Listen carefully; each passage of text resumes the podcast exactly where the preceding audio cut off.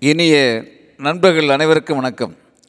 ஒரு கிராமத்தில் ஒரு ஞானி இருக்கிறார். மக்களிடத்திலே நல்ல செல்வாக்கு மிக்கவராக அவர் வாழ்ந்து வருகிறார்.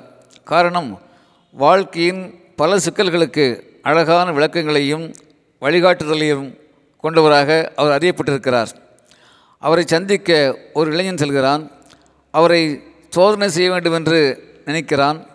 அந்த இளைஞன் ஒரு குஞ்சு பறவையை தன் கைகளில் வைத்திருக்கிறான்.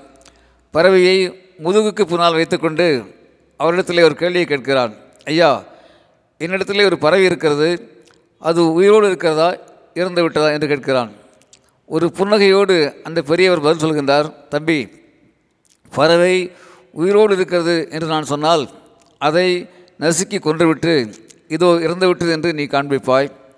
இல்லை பறவை இறந்துவிட்டது என்று நான் சொன்னால் இதோ உயிரோடு இருக்கிறது என்று நீ காண்பிப்பாய்? அந்த பறவை உயிரோடு இருப்பதும் இறந்து போவதும் உன் கைகளிலே தான் இருக்கிறது என்று சொல்கிறார். மகிழ்ச்சி ஐயா என்று அந்த இளைஞன் புறப்படுகிறான்.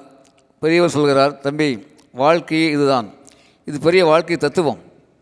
நாம் என்ன முடிவெடுக்கிறோம் என்பதை பொறுத்தும் எந்த பாதையில் பயணிக்கிறோம் என்பதை பொறுத்தும் நம்முடைய உயர்வும் தாழ்வும் அமைகிறது. ஆகவே இதில் நீ கற்றுக்கொள்ள வேண்டிய பெரிய தத்துவம் இருக்கிறது என்று சொல்கிறார். நண்பர்களே விளக்கம் நமக்கு நன்றாக புரிகிறது.